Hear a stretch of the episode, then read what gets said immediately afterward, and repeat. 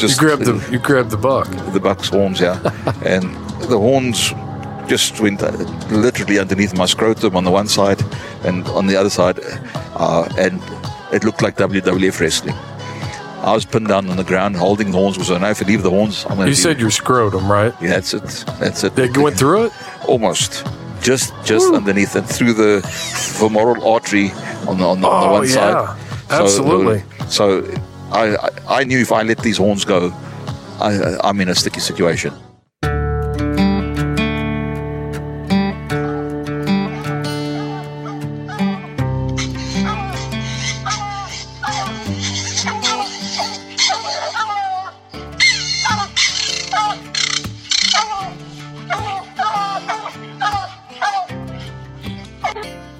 This is the Houndsman XP podcast. Good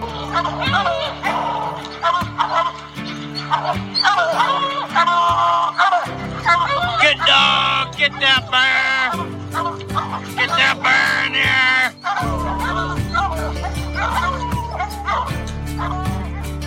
bird in here. The original podcast for the complete Houndsman. Look at your coat of gold, Justin.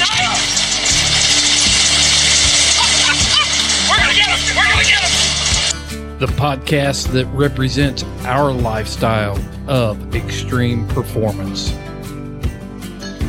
out there! Yeah! Yeah! Yeah! Good boy! Good boy, Ranger! Uniting houndsmen across the globe, from east to west, north to south.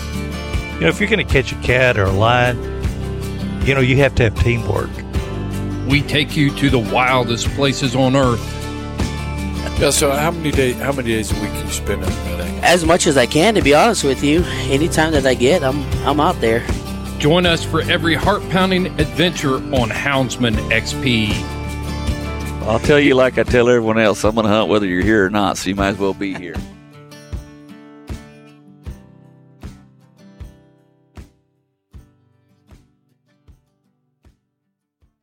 Welcome to this episode of the Houndsman XP podcast, everybody. I'm just, as I get out and I travel around and always meeting new people, I had the great opportunity to meet this gentleman.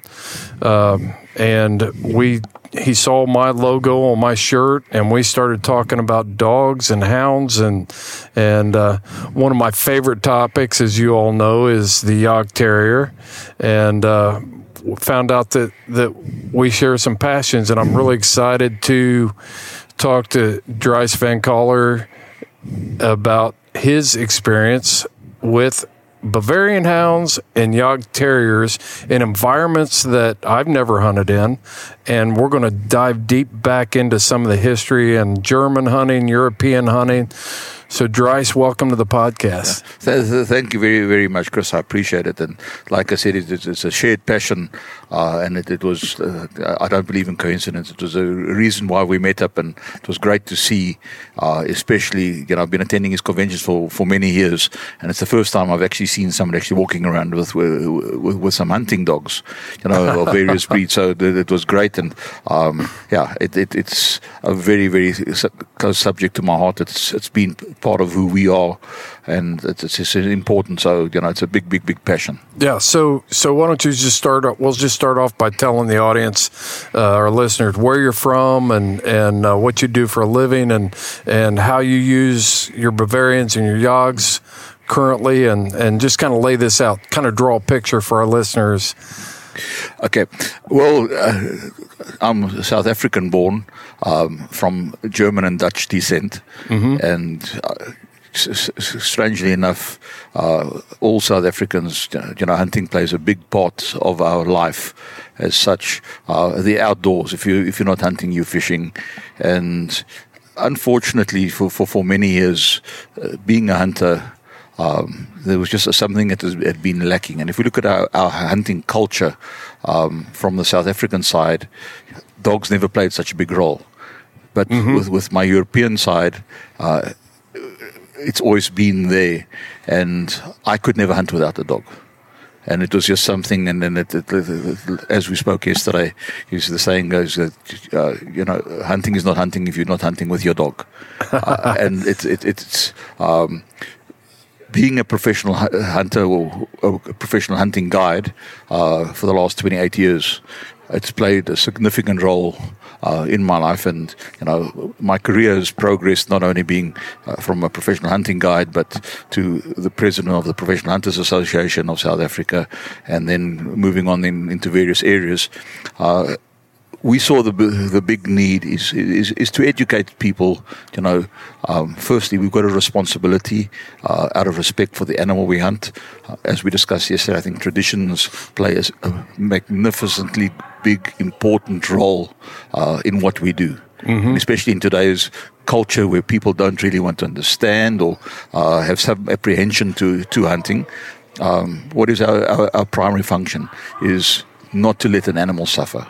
Right. And this is where we see, especially with my dogs, is my responsibility is to try and to get to that animal if it is wounded as quickly as possible, and make sure that that it is put down in a manner that it doesn't really suffer. It's always a challenging environment that you're dealing with, and from a South African point of view, is everybody has got hunting dogs or so-called hunting dogs. Mm-hmm. And each guy's dog is the best. And same way here.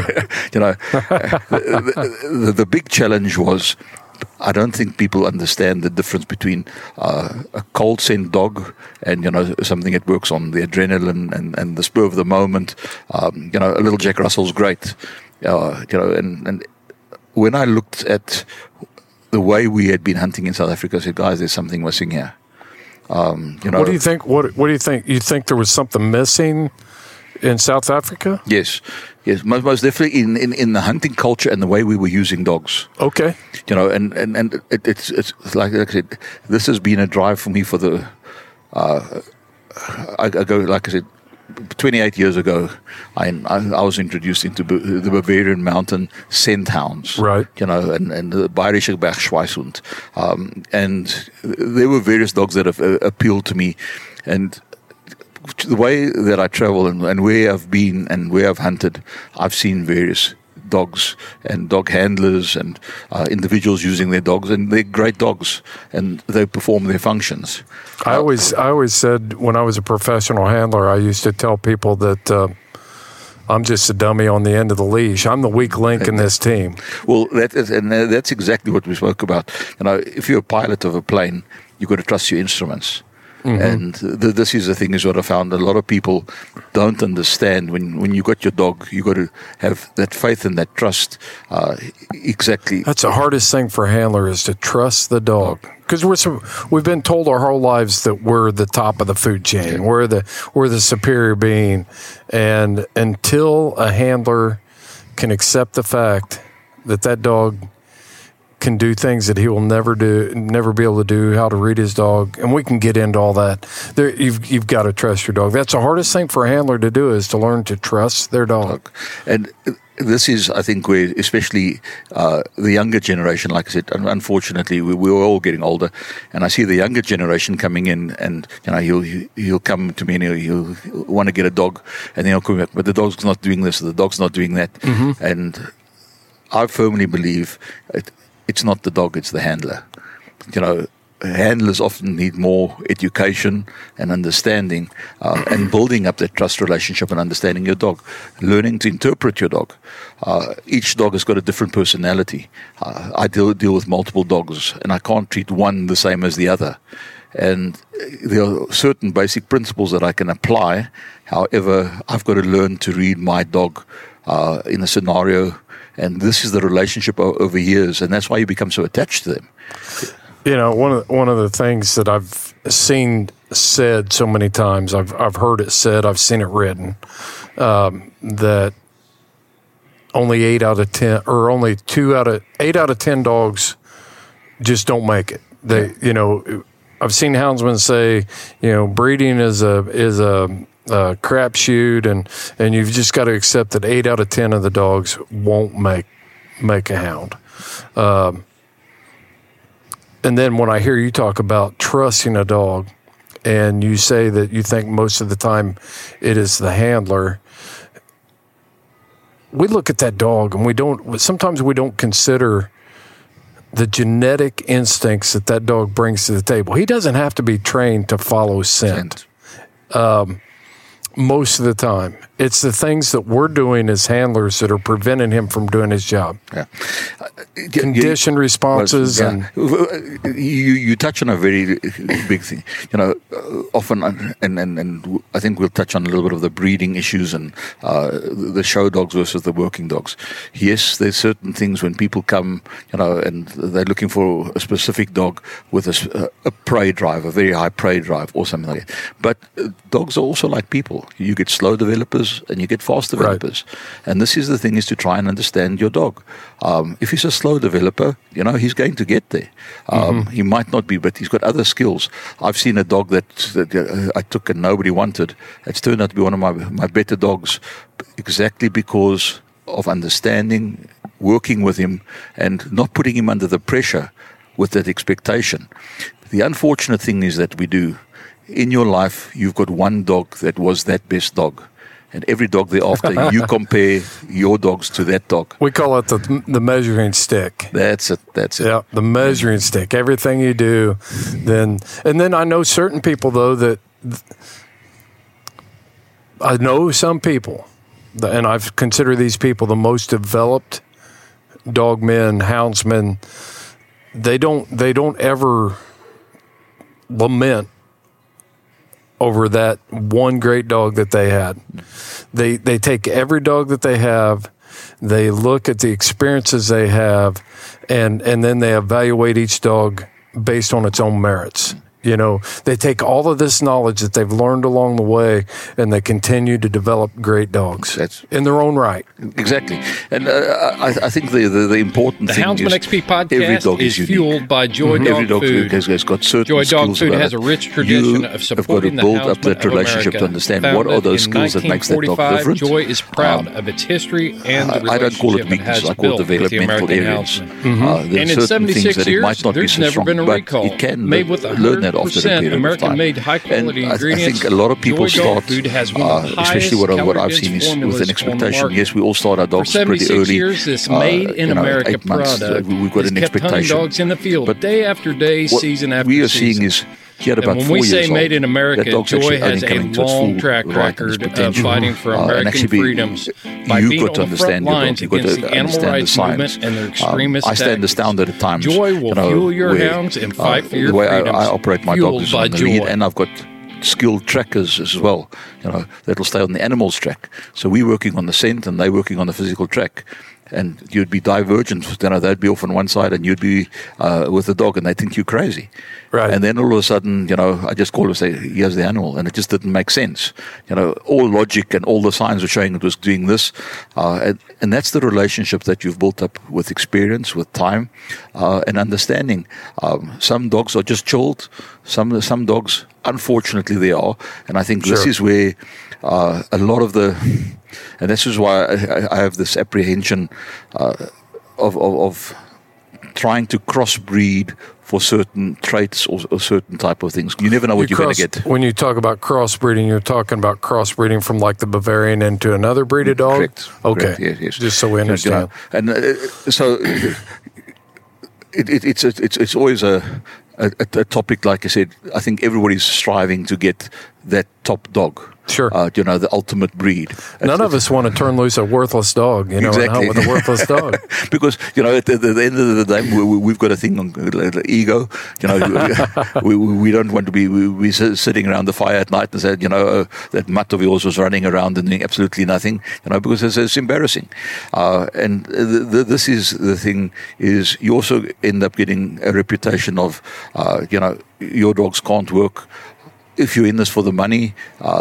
And then that's where it also becomes a challenge. Sure. Is I believe in working dogs, and my dogs go to homes where I know they will be worked for what they were bred for. Mm-hmm. And each dog has a purpose. Now, this is where the big challenge comes. As a lot of people don't understand the breed. They don't understand what it's about. and then all of a sudden it becomes a bad dog. Yeah, I want to get into that because we had a good conversation about that the other day. Let's talk about when you do a dog deployment, when you go out to utilize your dogs. Lay that out for us. Lay out for us where it's at. Let's talk about climate. Let's talk about the game species. And then when you're actually on the track and you've got your professional trackers out there with you, how you work as a team. And this is the word used there, team, is exactly that. And a team is only as strong as its weakest link. Now, people have also got the false impression that dogs will have 100% success rate. It's you're going to have off days. There are certain things. If you mentioned climate, firstly we got to look at the conditions that we are dealing in. Right. Is certain dogs can handle temperature. Here in the US and in Europe, you don't have the extreme temperatures like we have back home. Some days we do have. I mean, in 36 to 40 degrees centigrade, so over 100 Fahrenheit, and it has an effect on the dog. Mm-hmm. The dog does get tired. Wind conditions, so there's a lot of other things, and then the complexity that you have is the variety of animals that we are dealing with. You know, it's not just a whitetail or some boars. Right. In most of the areas we're hunting, we have multiple species. You could have 30 different species, 15 different species of antelope, large herds of antelope, and that dog has got to be able to identify. You go through an area. Is he on the track of that wounded animal, or is he on the track of another animal of the same species? And so this is where the teamwork interpretation starts. Are you training a dog to track blood spore? Or are you tracking them to train body scent? Or are you tracking them to read glandular odor? Or is it a combination of everything? It has to be a combination of everything. But one of the biggest things is that where we as humans, we want to see the physical evidence. Mm-hmm. So we want to see the blood. You know, and all of a sudden, you're on the blood track here, but the dog is veering off to one side. And you don't understand why, but, you know, this is where the track is. Why is he not staying? We don't understand that smell of that blood has shifted. You know, the wind direction has caused it to move off in a different direction. And he's working on that scent. People also understand that the glandular scent, and that's why these Bavarians that I'm dealing with are cold scent hounds. And it's more focused on the smell that's caused from the crushing of the leaves and the grass, and the smell that is left by the physical print and not necessarily blood, but it will pick up the blood as well. So as a team, and that's why I said it makes me a lot more successful, I keep my trackers on the blood track. So they're following the blood track and the spoor of the animal, and I'm working on the scent. Mm-hmm. And that's why at the end of the day, on the scent, we normally end up finding the animal long before the trackers get there. So it's a team effort. But once again, like I said, is you've got to know how to work your dog. It doesn't help me taking me one of my younger professional hunters and giving my dog to him. He's not going to understand, you know, the dog's reaction. There's certain signs that certain way of barking. I know he's baited an animal up. If he starts barking in a certain way, I know he's sighted the animal. You know, so you've got to learn to interpret those things. And then the big decision is there: are you working on your lead, or are you letting him run free? Right. You know, and this is where we spoke about the Jagd Terrier and then the Bavarian, where the differences start coming in. You know, what was the dog bred for? Right. And so I think, firstly, your personality. You know, we always have this little joke, a dog will always look like its owner. and that's a personal choice at the end of the day. Bavarians are softer dogs. You can't compare them to the Jagd Terrier. And what was the purpose of the Jagd Terrier? What was the purpose of the Bavarian Mountain Scent Hound? You know, and that's exactly, it's a scent hound. You know, it's not there to chase the animal down. It's not there to catch the animal. It's there to perform a function on the scent. And I think this is often people get a dog and everything is called a hunting dog. Right. But have you applied your mind? Have you actually researched why was it bred? And this is when we start getting to this breeding issue, is why do I want to change it if the breed has been established since 1906 or 1912? Or, you know, people have done the research and they found a recipe that works for their conditions. Right. Yes, our conditions in Africa are different. Dogs that you've got here in the US that we don't have back home, Catahoulas, for example. Mm-hmm. You know, it would be a phenomenal dog back home, but nobody's tried it. You know, will they perform the same way there as they do here? And I think that is the thing. Is firstly, you as an individual deciding is, if I find pleasure in the dog and I can have a relationship with my dog, he's going to work for me. Mm-hmm. And if I enjoy what I'm doing, we're going to work together as a phenomenal team. And I think these are the type of things. Bavarians are one of those. They're not kennel dogs, you know. And often I see a lot of people, you know, they work their dogs, they get back in the afternoon, they put the dog in the kennel, and that's the relationship. A Bavarian wants to be with you. He wants to be with you in the house. He's part of your family, and it can be difficult. They do have separation anxiety, mm-hmm. So it's a dog that needs a lot of attention. It doesn't trust very easily. So if there is a foreigner or something, it takes a while for him to build up that trust. But once he's got it, it's a phenomenal dog. So once again, you need to understand the breed, why it was bred, and what is its purpose. Let's just look at those two breeds, and we'll talk about that for just a few minutes here. The Bavarian Mountain Hound. Okay, so you talked about what was his bred purpose. You know, obviously, we would say that I'm wanting to chase mountain lions, hunt mountain lions like we do with our scent hounds in the United States. And I started looking into the Bavarian Mountain Hound because it just seems called a scent hound. Yeah, that's it. You know, there's all kinds of hounds out there, but what types of traits are there that appeal to you for recovering wounded game, and would they work for... I'm not trying to put a square peg in a round hole here, but are they suitable for free cast hunting and chasing lions or a black bear? Yeah, primarily the dog was never bred to run freely. You know, mm-hmm. There are people that do that. It is a light hound that was meant to be worked off a lead. You know, it's a scent hound. It's exactly that, looking for wounded game. Mm-hmm. So it's got a different function. If you're comparing it to the walkers and all that, it's totally different functions. Right. Yeah, and I think this is what people need to understand. Its primary function was to look for that wounded animal, mm-hmm. And you know, to go out and to use it to chase other animals down. What did they use them for in the old country? Well, if you have a look at, is the Bavarian Mountain Hound is a smaller version, and I can't do it. The Hanoverian is a similar dog, mm-hmm. but it's a heavier built in a terrain that was flat and not as mountainous as the Alps. And the moment when you start getting into Bavaria, you start getting into the Alps, you start getting into serious mountain areas, you need an agile, fast dog that, look at the animals that are being hunted, the chamois, some wild boar, mm-hmm. you know, often the little raybuck. So those were the animals. They're fast, they're agile, they up in the mountains. So you needed a lighter, faster dog that could take the tracks. Mm-hmm. It wasn't designed to go and catch. Where the Hanoverians is a stronger, bigger dog, you know, on red deer and that type of stuff. They were used there. So for me personally, the reason why I started looking at various dogs, I travel a lot. So from having a big dog with me would be difficult. You're driving around the vehicle the whole time. You're in different areas. And it just, you know, we don't have the facilities like you guys have got here. Dogs in our country, I mean, you can't stay in a hotel with a dog and things like that. So it makes it very difficult. But the biggest thing for me is the agility of them, and they're extremely intelligent. Mm-hmm. You know, I've worked with many dogs, and at a point I also, like I said, I don't want my dog to be injured.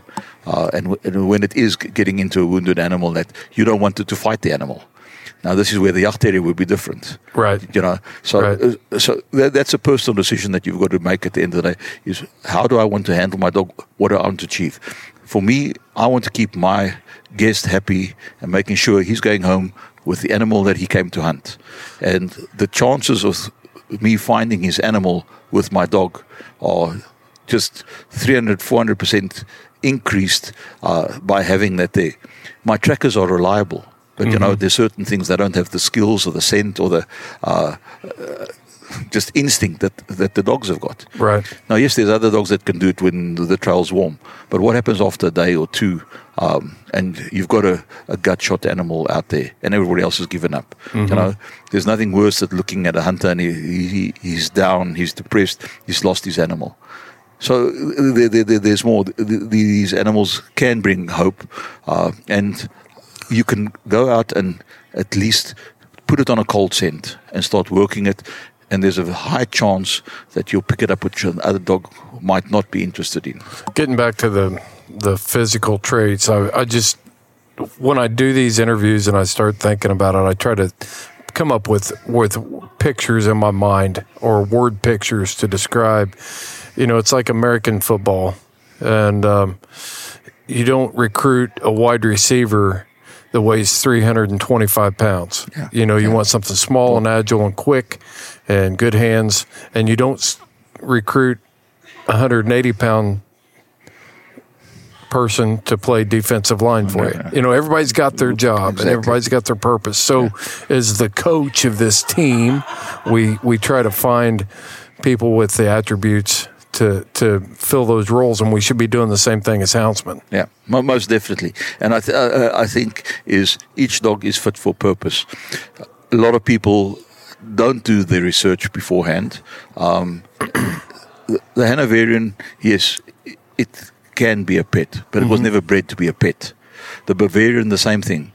It was never bred to be a pet. It's a working dog. I mean, they need 2 hours of exercise at least a day. Right. So, you know, if you're living in a small apartment, I think it's not going to make sense. You're not doing the dog justice. It becomes destructive. The dog gets a bad name. The breed gets a bad name. Sure. You know, and that's exactly what we're talking about. Fit so while purpose. They need to be with you, they because you said something, you said they get separation anxiety, so they're not good kennel dogs. But at the same time, that doesn't mean that you can lay on the couch with them for 12 hours a day. If you're lazy, your dog's going to have problems. Exactly.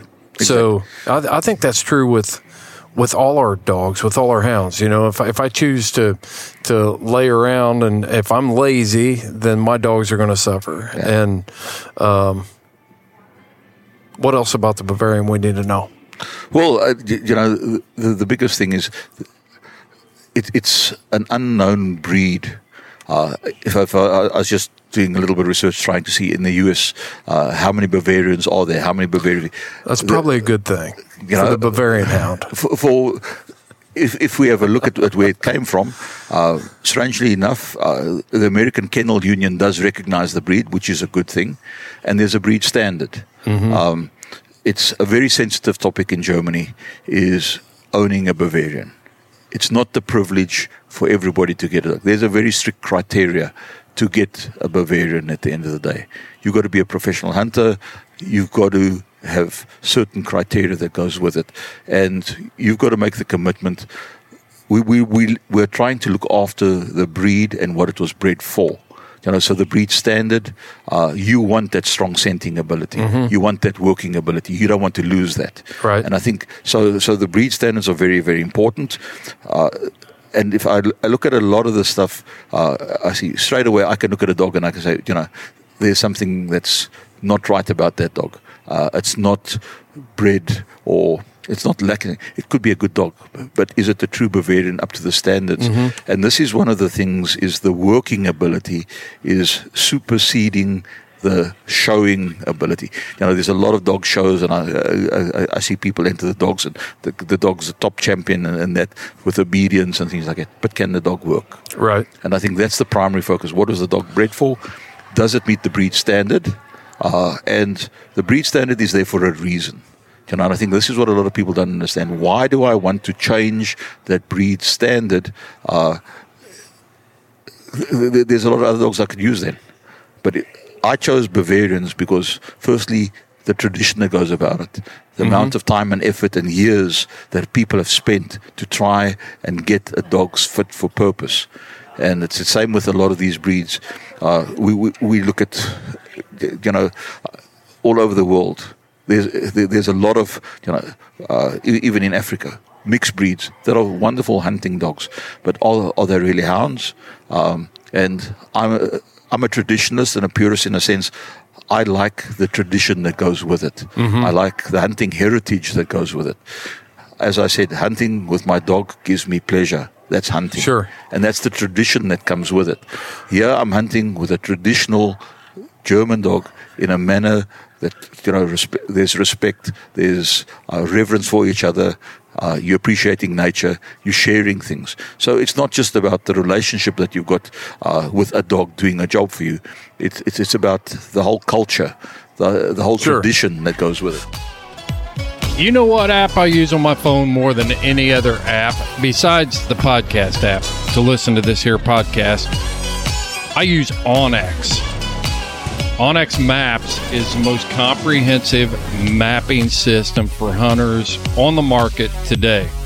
I use it all the time.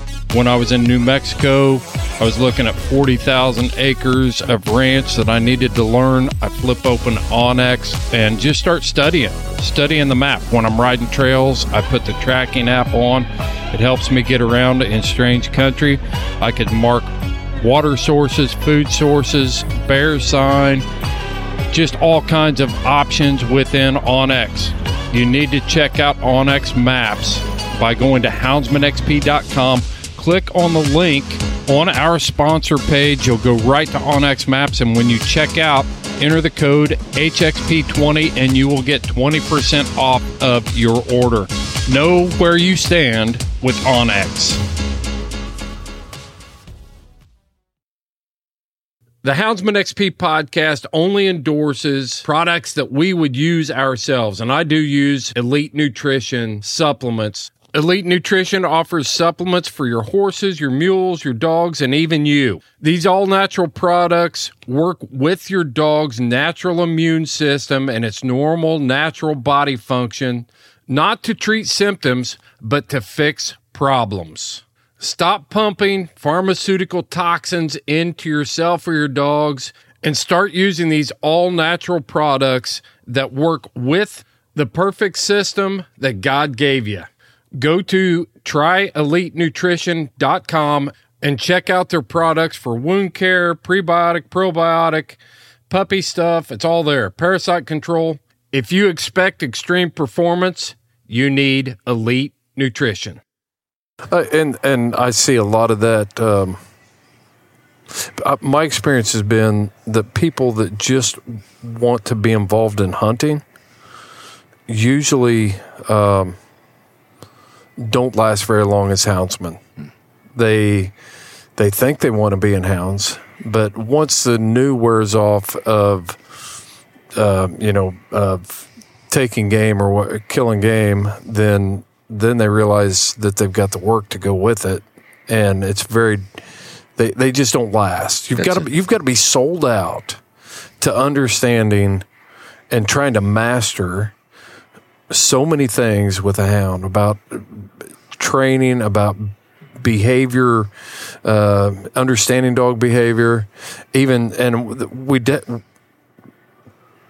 as trainers, we're manipulating their behavior for our purposes. That's what we're doing, and until we get to that point where we're trying to, I'm not just a guy that likes to. I'm not just a guy that likes to go to the football game. I want to be in the game. You know, that's it, that's what it takes to be a good. The best houndsmen I know are like that. Yeah. You know? Well, you know, and this is why I said when I talk about the tradition, and a lot of people don't understand hunting all over the world differs in different countries. Now we look where the two breeds come from. We look where the Jagd Terrier comes from, the Deutsche Drathaar, and the Bavarian Scent Hound.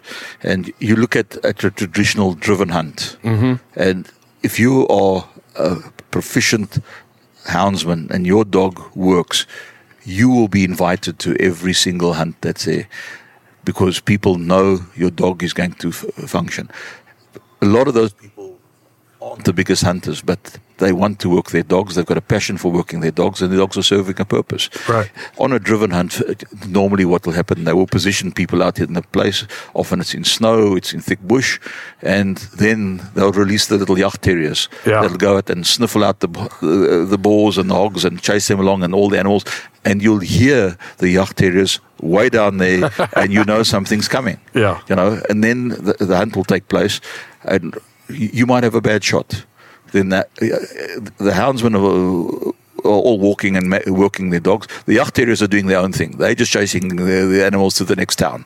And causing mass mayhem and chaos. The houndsman will come to you and say, did you wound anything? You know, and you say, yes, I'm not sure. The animal was over there. I might have had a bad shot. He'll go to what I call the crime scene. He'll analyze it. He might pick up some hair. He might pick up some blood. And he'll pick up some bone. And he takes a track. And off he goes. Mm-hmm. And this is the function of that. So it's totally two different functions that you're dealing with. And at the end of the day, you're relieved when he comes back and said, I found your deer, or I found your boar lying there. Right. So this is the difference. And then in the evenings, when everybody gets together, the dogs are all social. And everybody that doesn't have GPS collars on there is getting phone calls from the next little town, because all the little Jagd Terriers have got their telephone numbers on their collars, and people are phoning, I found your dog over here. It's a different culture. Right. You know, and it's a different purpose. And I think this is the ideal thing. And, you know, if we're going to Austria and you're going up into the mountains there, you'll find all the foresters and all the professional hunters that are there, that are hunting high up in those altitudes.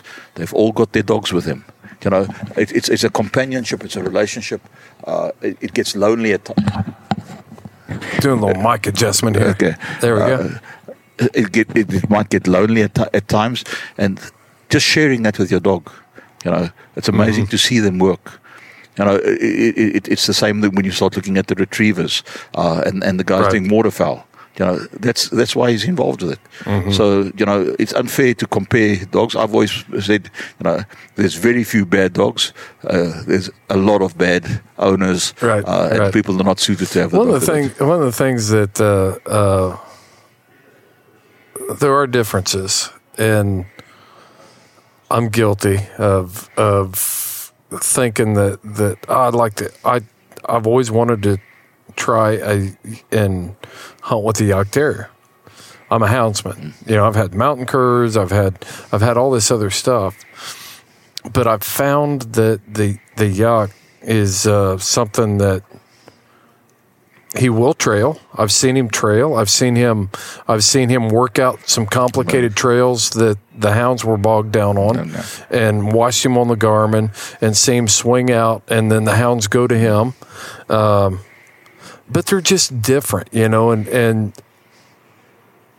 I feel like it's my responsibility to not put him in a situation where he's going to end up, you know, intentionally harming himself. Talk a little bit about the mentality of the Jagd Terrier, because you were summing this up so well. I'm butchering it. Yeah, so, and I think this fit for purpose that we spoke. A Jagd Terrier is a wonderful dog, and I mean, I've met of the top breeders of Jagd Terriers in Germany and in Austria. Mm-hmm. We've imported them into South Africa, right? And firstly, you as a Jagd Terrier owner, you remember you're buying a loaded firearm. And that is, they have got a tremendous heart about. You know, we've got the Parsons, Jack Russells. We've got people that believe in them. Mm-hmm. I just believe that, you know, you look at the little Patterdales from the UK. The Jagd Terrier is these dogs on steroids. You know, he's got an extremely high prey drive, and he doesn't realize his size. Yeah. And that's the thing. And he's going to fight everything. Mm-hmm. You know, he's a fearless. And what was his primary function? As I said, to find those animals and chase them on. And if they bails them up, great. He was never really put out there to be a scent hound following on a trail, on working along. And a lot of people get it right, but once again, it's the amount of effort you're putting into your dog. We spoke about if you're going to sit on the couch all day or you're going to work your dog. A lot of these dogs can be taught to do that, but it was never his primary focus. Right. They are very hard-headed. They need a lot of attention. and they've got an extremely amount of prey drive. Mm-hmm. So, you know, that's the thing. Are you going to keep it focused that it's not going to chase something else that it shouldn't be chasing? And yes. It's a very, very, very difficult. And I just say for an inexperienced guy, it's not the dog that you want. Yeah, if you think you're going to buy, get a Jagd and just turn him loose to run around the house and let him out in the yard. If you live in a neighborhood, I promise you that is not going to work. He's not going to stay in your yard,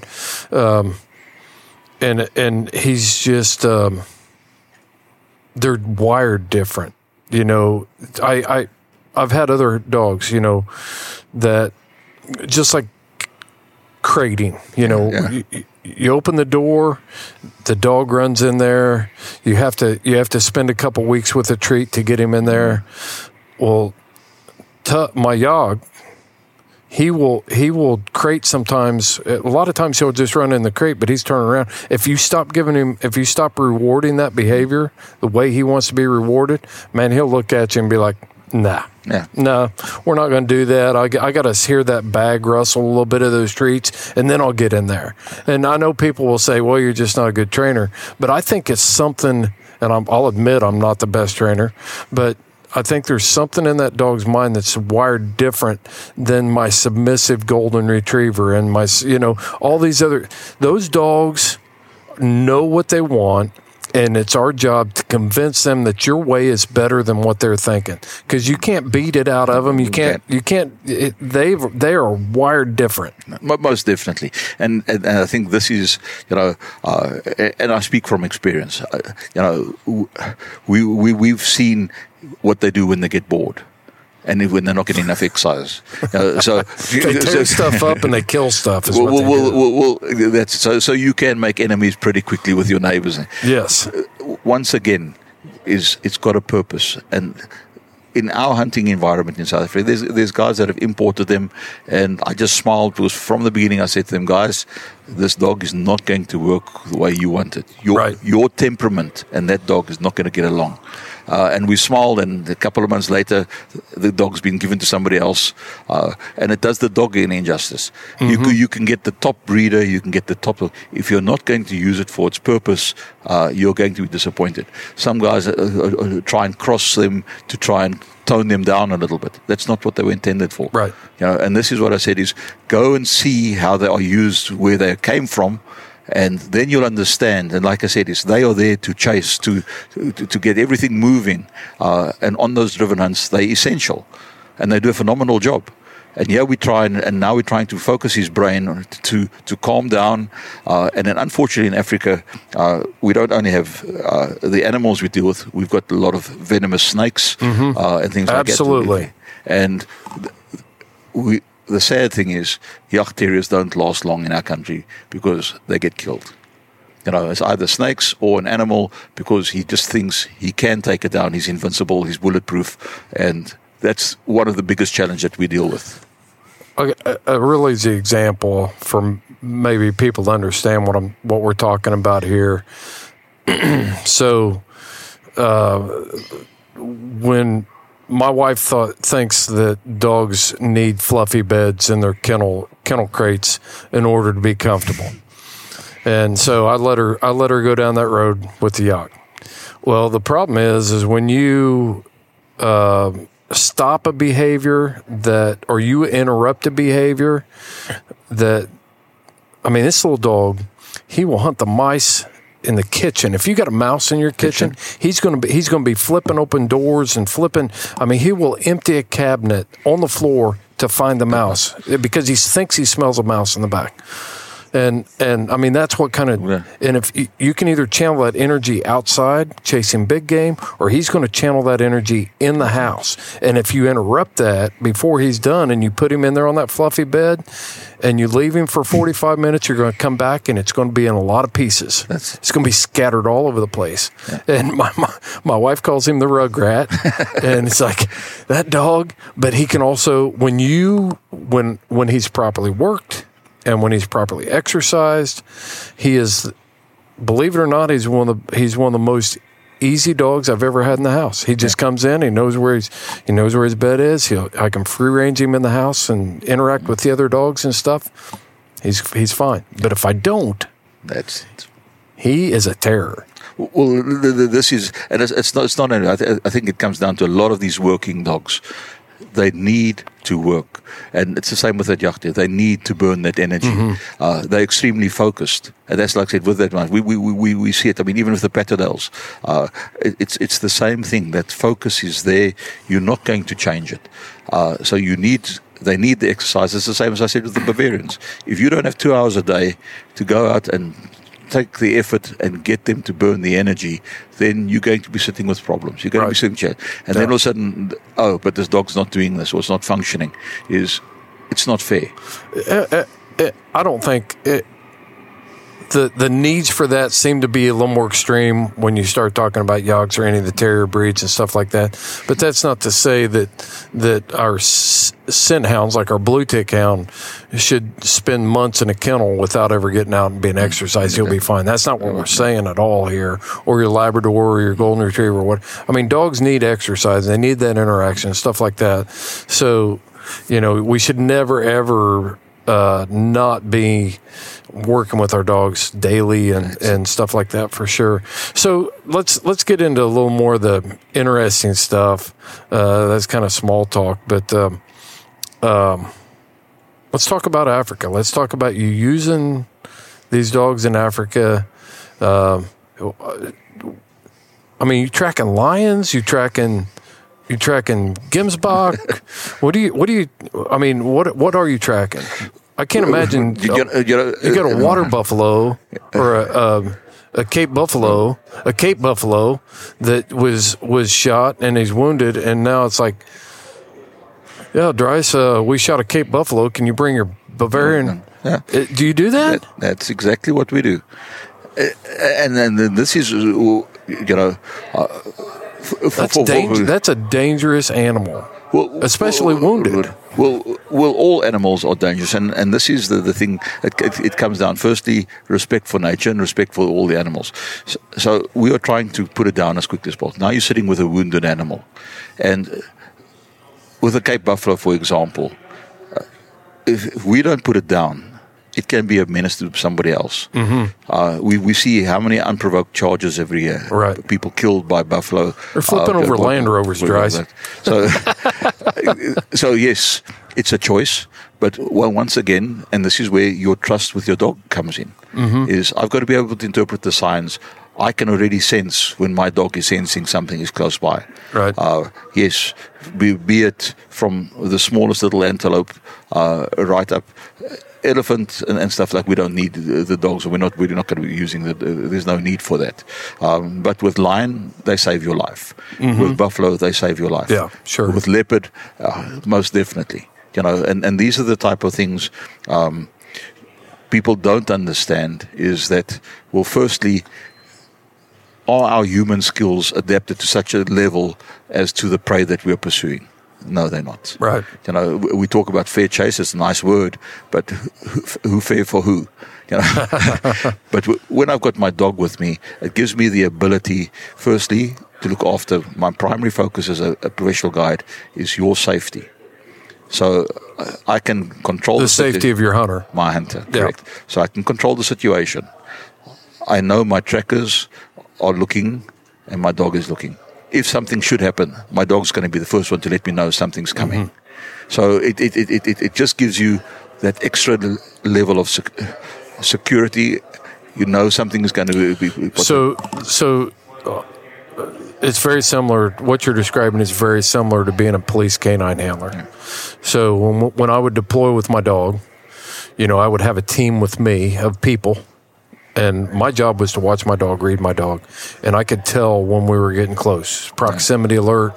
Maybe, you get a scent hook where a dog flips its head and all of a sudden it's reading the wind, and that your target's that direction. That's it. And you can communicate. It's like, That's it. So you're same thing that you're doing with your dogs there. Yeah.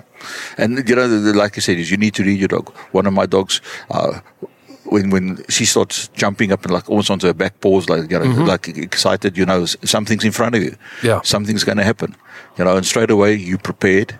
And it gives you just that extra 2 or 3 seconds that you need to deal with the situation. Sure. And this is why I said we all get older. I can't run anymore, you know, so I've got to rely on my dog. I love working with my dog, and, you know, the people that...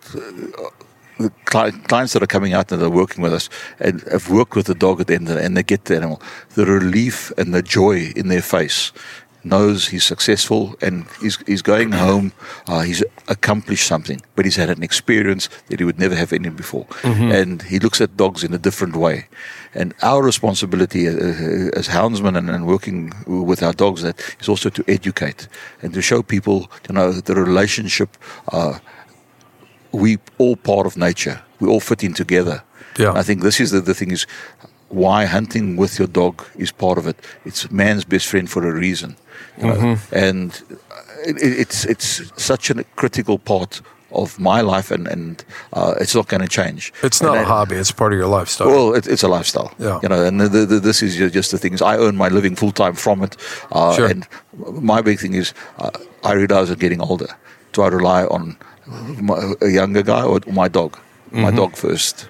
So tracking dogs, wildlife recovery dogs, whatever you want to call them, they're becoming very big. Every year now, especially with the whitetail crowd, you know, they shoot a deer, they can't track it, and now they're on Facebook.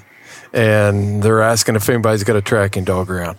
Since you do this for a living, maybe you could speak to some do's and don'ts for our blossoming tracking dog community here in the United States. You know, what are some do's and don'ts on tracking? Because I'm assuming that you're still going to have some scent contamination, track contamination, but typically what happens here is kind of like law enforcement, really. You know, they call the dog after the police officers can't find the bad guy after they've already tromped it all up. They will, and in the hunting world, it's like we've already called all our buddies and we've can't find blood. We were out there for 7 hours and we looked for 3 days and you got a dog and come and find my deer. Yeah. The difference that we sit within our environment is like I said, you guys hunting a lot of public land and mm-hmm. it's exactly that. You got everybody helping and trying to find the animal and you got all the contamination and the stuff that takes place from that little crime scene where it was last seen. Right. And so it makes it very difficult. From the hunting culture where I come from is firstly bow hunters do it very well, but when it's not getting to the rifle is after the shot, if you're not sure, wait. Mm-hmm. You know, and I've got a basic thing is 30 minutes or an hour. If I'm not sure, it's going to make sure that animal is going to be close by. Mm-hmm. I'm fortunate in the sense I don't have a lot of people that are rushing in. It's myself, my guest, and my trackers. Yeah. I'm watching the reaction of the animal, so I can say, you know, oh, we got a gut shot animal or whatever. It's going to. So the shot goes off. Your hunter, your guest shoots, and now your trackers go up and evaluate. After the site? What I do is we first wait. This is why I saw you with your hearing. I wear hearing protection the whole time. Mm-hmm. And the most important thing for me is I set him up, I identify the animal. I'm watching the animal with my binos. I can see exactly. I would explain to him where it's quartering on, it's quartering away. It's a frontal chest shot. This is where you got to aim. You see the little white dot. So we're communicating right. the whole time until he shoots.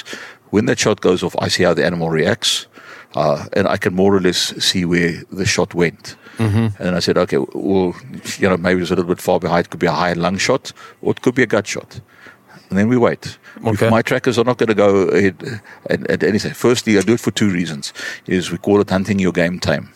I don't want the animals in the area to associate that shot with my people mm-hmm. or with rifles or anything like that. So that's the one thing. Then after we go up to where we last saw it. Right. And that area gets marked. And straight away, before we do anything, I get my dog. My dog's with me. Okay. So, you take the dog with you. The dog is with me 24 hours a day. He sits with me in the blind. He sits with me on the trail. If we're walking, we're stalking, the dog is with me. And I think that's the difference. Mm-hmm. So where you guys are being called out afterwards. Right. My dog is with me the whole time. And that makes a big difference. Yeah. You know, so it's a different scenario and you can't compare. So you're just putting where a lot of times in the United States, it's like a last resort call. Yeah. I think the culture's changing, though. I think people are starting to understand the value of the dog, and they're starting to be more accepting of it. Again, it goes back to that cultural ego. I'm a human. That's just a dog, and we all want to think that we're these great trackers, and we don't want to surrender to the dog. Yeah. You know, but you're taking the dog in there right from the get go. You don't even approach that site where he was shot without the dog with you, and then you can make the decision. So you're not dealing with all the rest of it. And then that's what makes the difference, and that makes your success so much higher. Oh my goodness, that's awesome. So your contamination and all that is, and my trackers know the first thing is, they are watching the animal from the shot. Mm-hmm. If we are stalking along, and this is where you know your control with your dog comes in. Why Jagd Terriers are a little bit difficult because they smell that animal, they start getting excited, they start jumping up and down, they start running. So it's a little bit difficult. You can control them, but with my Bavarians, they're calm, they're collected. Mm. I can put out the shooting sticks. The hunter can clearly identify his animal and shoot it. Then we wait, and then I can move up from there. The dog's quite comfortable. He knows we're hunting. The moment I put that harness on, he knows we're in working mode. Mm-hmm. But he will be with me all along the time. Gear association. You know, and that's what makes the difference. Mm-hmm. When I get there, is I have a look at the scene. Nobody's walked around there. Right. You know, and that's already, you know, normally it's the dog that shows me the first bit of blood. No, he shows me the first bit of hair. Yeah. And then from there, I can start working. And then I say to my trackers and I say to my guests, you stay behind me and let the trackers stay on the track. Now, all the trackers are doing is just verifying is the dog might, at that time, you know, you got to learn to read your dog. The wind direction might change and he might veer off in a little riff. And you come back and I say, well, now the last track is there, you know, and it's a team. Sure. And that's why our success is so big at the end. Yes, you do have your failures. I mean, it can start raining. There's a lot of things that can happen. But the vast majority of the time, so it's a different hunting environment, and you can't compare the two. In Europe, they're pretty much like you guys. As a hunter, you've got to be registered with a houndsman. So if you do have the situation, the dogs are called in afterwards, and the dogs are successful. Mm-hmm. The same in Denmark. For you to get your hunting license, is you've got to be registered with a houndsman at the end of the day. So if you do wound an animal, that they will call. So, okay, I want to make sure I understand. You're saying that, like, if I hold a hunting license, before I ever step into the field, I've got to be registered with a houndsman that's going to come and help me assist on the recovery. If you live in a little town and you get issued your hunting license, and to get your hunting license in Europe is a difficult process in any case. And in your area, it's compulsory that you register and you have the ability to get to a houndsman. So, Denmark will not, in certain areas, even allow you to get your life if you don't have that relationship. They've got to be brought in because you cannot leave that wounded animal out there. Yeah. So that's how important it is, and that's why these breeds have been developed to do that function. The Houndsman XP Podcast Network is powered by Cajun Lights. All of your lighting needs for hunting can be taken care of at Cajun Lights. They have three models of cap lights. I'm going to run through them real quick. You've got the Rogaroo, which is their high-end light. If you're a competition hunter and you got to find that coon up in a tree and it's all riding on finding that coon, you'll want the Rogaroo on your head. Next is the Bayou. That's a pretty standard light, but it's got packed with features. It's got multiple colors, it's got walking lights, it's got the red, the green, the amber, it's all built in right into that light. And then you have one of my personal favorites, the Micro Gator. The Micro Gator is an ultra lightweight cap light. It's got all the features of a white light, red, green, and amber. I've used this light for everything from finding bear tracks early in the morning to coon hunting at night to working on plumbing in the house, changing tires on the side of the road. My truck doesn't leave the driveway without a Cajun light in it, and that light is the Micro Gator. Every Cajun light is durable, made from the highest quality components, and it is backed by Cajun's top-rated customer service. Check out Cajun Lights. You can go to our website at houndsmanxp.com. Go to our sponsors page, hit that link, it'll take you right to Cajun Lights. Check them out. They got a lot of stuff to offer over at Cajun Lights. I've got a friend who's who does that job in Sweden, and Per England up there. He's been on the podcast. But even if they have an automobile strike on wildlife up there, there's a duty and an obligation to recover it, and that's his job. That's it. Same in Europe. And, you know, and that's what I said. So each country differences. We don't have that requirement in our country. But for me personally, and in my life and in my business, I saw I cannot do it without my dogs. I'm the guide, but without my trackers and my dogs. Do you track for other PHs over there? For the local hunters, yes. Like I said, I do run my own safari outfit, and most of the time I'm doing my own. But there's a lot of local hunters, and strangely enough, hunting is not just a hobby; it's a lifestyle. So you go with and. Then I don't hunt. I hunt enough in the season, but I'll go with and I'll be the cook, or I'll go with a young hunter. And when something goes wrong, then you're helping them. Right. So yes, I don't do it on a commercial basis. There are some people in South Africa that do it on a commercial basis that you can call. But like I said, that's totally a different thing. My main focus is the hunting itself, and my dogs are there to assist me to be successful. Their main business is to get their dogs at the end of the day and get called out and make that service available. Well, look, to wrap this up, your time's valuable. You didn't come here to talk to me, obviously, but I appreciate you doing that. Do you have a particular memorable hunt with your dogs, recovery or whatever? Like to hear something about like a charging Cape Buffalo or a leopard or something. Well, it's your choice. Yeah. The irony with this is I like to proceed with caution. I'm not one of those impulsive people that just runs into a situation, and I always evaluate and assess. And I'm creating scenarios when I'm busy hunting. If something comes out of that bush, what am I going to do? And you're working with your dog, so your dog is with you the whole time. And strangely enough, everybody's you hear stories about Cape Buffalo and elephant and stuff. I had a guest who had wounded a common reedbuck. Now, common reedbuck is pretty much the size of your whitetail. It's not a very big animal, and he had shot the front leg off. But it went into extremely long grass, and it was elephant grass. We can't see each other, so it was in the grass. And you could more or less see the track it was on. And for some reason for that day, I wasn't carrying my rifle. I carry a sidearm, and I'd wrapped the lead around my hand. And trying to just keep it short. The dog was on the track. We were on it, and everybody else was lost in the grass somewhere. Looking. And the next thing, the reedbuck got out where it had bedded down, and it charged me. Now here's this little antelope with extremely sharp horns, and all I could do, I can't let my dog go. I had to grab it, and I grabbed it. I pushed his horns down, and the horns just you grabbed the buck. The buck's horns, and the horns just went literally underneath my scrotum on the one side and on the other side, and it looked like WWF wrestling.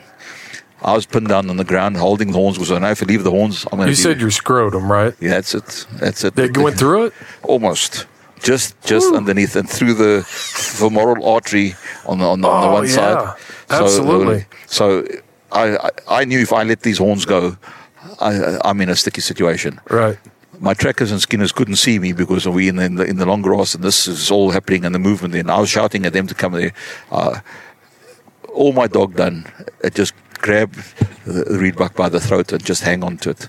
And if it wasn't for my dog, I couldn't let my dog go. Yeah. So he was also being kicked and thrown around. Mm-hmm. And I mean, this is a 90-pound little animal throwing you around, and all you lying doing in the ground and just holding on. Right. And like I said, there's my dog grabbed by the throat, and you know he brought it down at the end of the day.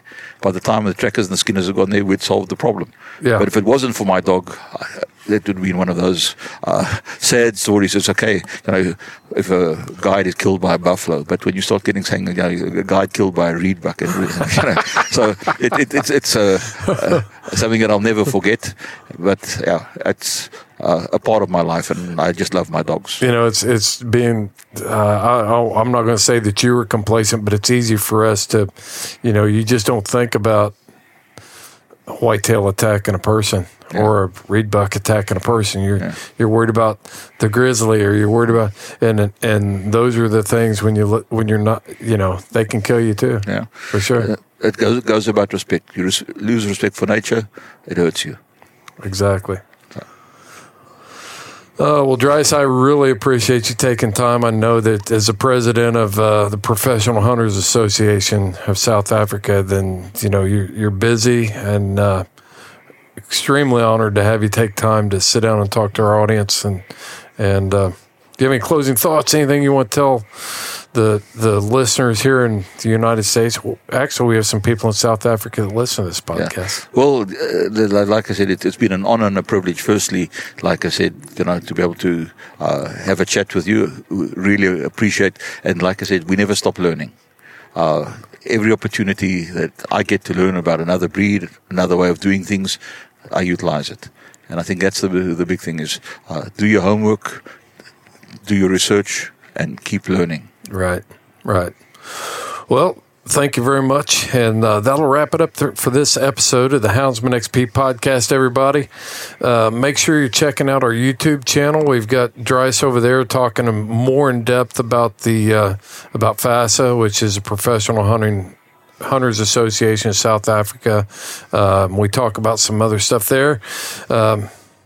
Make sure you're supporting Houndsman XP through our website, following us on all our social media stuff, and we've got a store out there, and I'm not trying to sell you a sweatshirt. I'm not doing a podcast so I can sell you a sweatshirt. I need you to buy your sweatshirt so I can come and interview interesting people like Dries and take that message to places like the Safari Club International Convention and yeah, just keep telling the story. So you can check that out at houndsmanxp.com. And until next time, this is Fair Chase.